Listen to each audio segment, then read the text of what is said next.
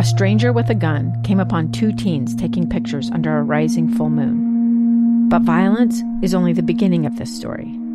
Sometimes I thought, there are no miracles. Yeah, there are, and this is a big one. I'm Amy Donaldson, and I've spent my career talking about how lives are undone by violence. The Letter is a podcast about how lives are remade. Follow The Letter at theletterpodcast.com or wherever you get your podcasts. This is Live Mic with Lee Lonsberry. Welcome back to the program. I'm Lee Lonsberry. You're listening to Live Mic, episode 45. It's pretty good. Uh, last night, you've heard it in the headlines uh, throughout our coverage today. Uh, Mayor Pete Buttigieg visited the folks here in Utah, and I am uh, pleased to be joined by the Utah State Director of Pete for America here, Toby Kane. Uh, Toby, grateful to you. Hi, Lee. Thanks so much for having us on air today. Let me uh, let me ask you straight away. How'd things go for you last night? Yeah, we were uh, really enthusiastic about the overwhelming support that Utah showed Pete yesterday. We had a crowd of over 4,500 people, and uh, folks started lining up at 3 p.m. So just wonderful to see that kind of enthusiasm in a Super Tuesday state. L- let me ask you, what was the what was the Utah specific message delivered by the candidate last night? Yeah, so Pete, you know, is is coming to to Utah having having a strong faith background. He talked a lot about compassion, about family, about faith, about his uh, service in the military, and then um, also touched on a lot of environmental issues. You know, Bears Ears is obviously something that's on a lot of people's minds here, and just making sure that our public lands are are in really good shape. And so I think that appeals to to Utahns and a lot of the folks here in uh, kind of the Western Super Tuesday states. Uh, the mayor mentioned uh, Senator Romney, or at least alluded to him at one point. He was more worried about his relationship with his conscience and with his maker than his relationship with the Republican Party. You hear the applause there. Uh, you who were there last night, Mm-hmm. how do you feel that comment was received? Yeah, the it, the over the overwhelming response in the, the room was really positive after uh, Pete talked about Senator Romney. You know, I'm coming off of uh, our win in Iowa, where a lot of Republicans, um, future former Republicans, and independents were deciding to caucus for Pete, and so I think that we're carrying that message here into the Beehive state. I have uh, made a promise to my audience here, which I'm going to break right now. I'm so sorry. I railed against how things were handled out there in Iowa. Hmm. Can I ask you, just, just you know, we don't need to dwell on this, Mm-hmm. but just uh, because I have this opportunity to talk to someone on the inside, what was that experience like for you in, in Iowa, uh, having those results delayed for so so long? Oh yeah, sure thing. So I Mm-hmm. and after, if I could point out, after putting so many resources into Iowa, the mayor spent so much time there in Mm-hmm. the lead up to the caucuses. Yeah, I think that that even though it took a few days for us to get caucus results, that experience really showcased how organized our team was. We needed to have um, people on the ground in all 1,679 precincts, and we had a captain, an Iowa captain, in every one of those precincts. Those folks were able to ensure to us that that individual precinct caucuses went smoothly, and we were really confident coming out of the caucus night that that we were in a great position just because of our our grassroots organization on the ground, um, and and we had faith that that was going to those those results were going to hold steady even as um, it kind of got delayed there. In terms of a logistical feat, it was was fascinating to learn that figure you just Mhm, shared that mhm. you had representatives at all 1600 plus Mm-hmm. caucus locations i imagine those uh, volunteers and those workers on behalf of Mm-hmm. the campaign that they were uh, taking count themselves you know you can see you can look in a room and see how you know things play out Yes. Uh, you're satisfied with the results with the results they they jive Oh, with what, with your accounting Absolutely. You know, the Iowa Democratic Party did a really, really good job trying to confirm those results. Um, and, and i'm glad you finished that sentence the way you did and I just um, am really grateful to our national caucus director, Travis Brock, for implementing a um, kind of backup so that so that we had our own reporting system when um, things didn't go the, the way that we had hoped from the party. Yeah. All right, very good. Well, that's that's old news. Congratulations on the victory. Thank you very much. Uh, let's turn back to what happened last night. Here's a comment made uh, regarding his belief, the the mayor's belief that there is no permanent red state. This is what it looks like to prove that there is no such thing as a permanently red state. Talk a bit about that. Yeah, that was an incredible moment last night. It was one of Pete's first comments to the crowd. Uh, it felt like kind of a rock star atmosphere, and he was just giving credit to all the work that's been going on the ground here um, from volunteers for the last eight months.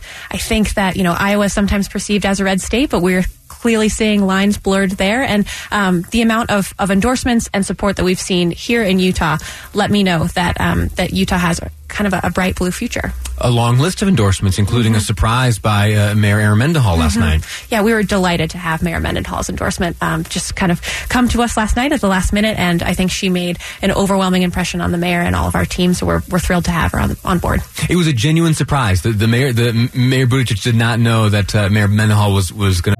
A stranger with a gun came upon two teens taking pictures under a rising full moon. But violence is only the beginning of this story. Sometimes I thought, there are no miracles.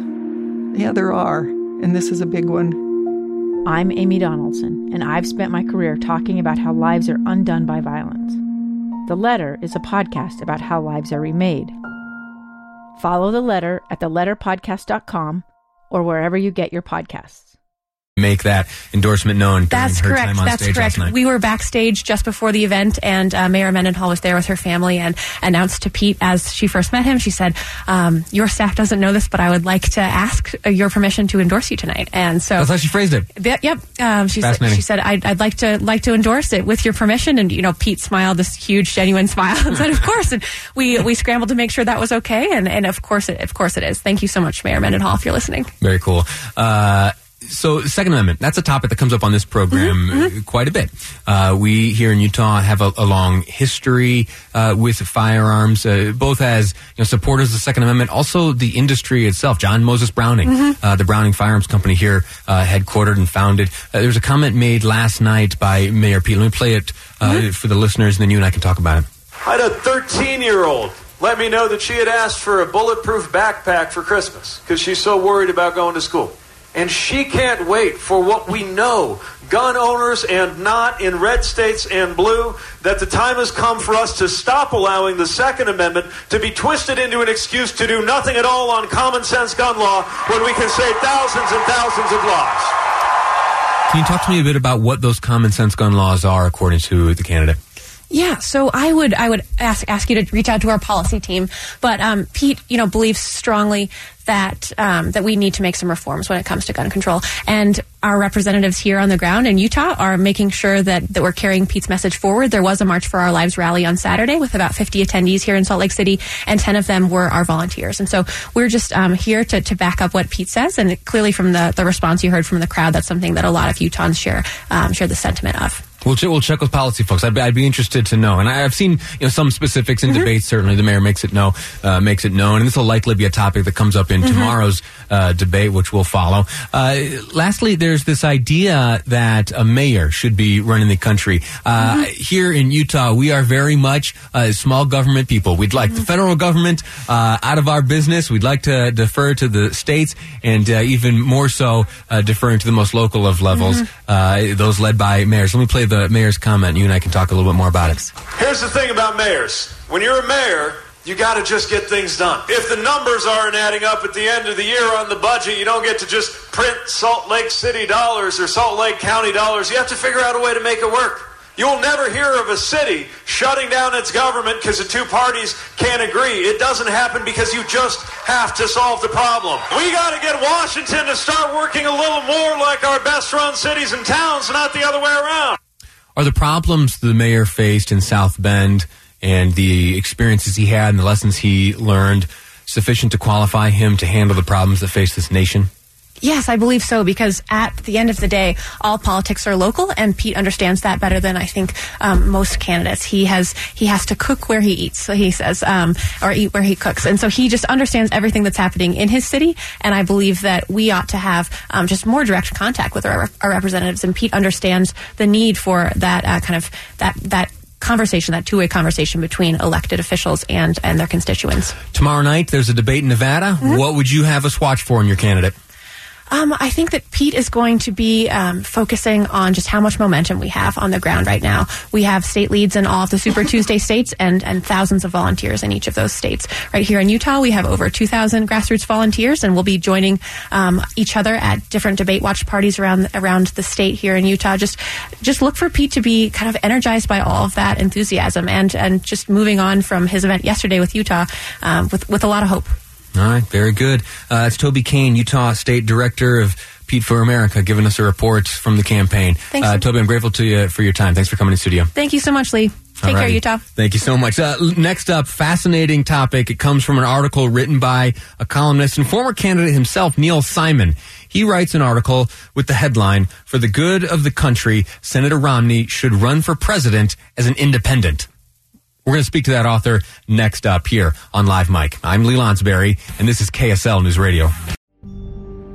A gun in the face. Then all of a sudden, they all kind of lined up. They pointed their guns at me.